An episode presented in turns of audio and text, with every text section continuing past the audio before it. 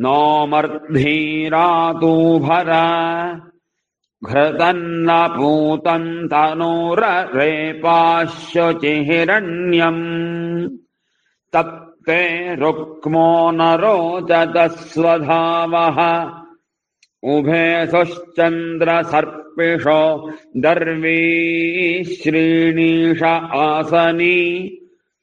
उतो न उत्पुपूर्या उक्थेषु शवसस्पत इषद् स्तोतृभ्य आभर। वायो शतगुंहरीणायुवस्वपोष्याणाम् उत वा ते सहस्रिणो रथ आयातु पाजसा प्रयाभिः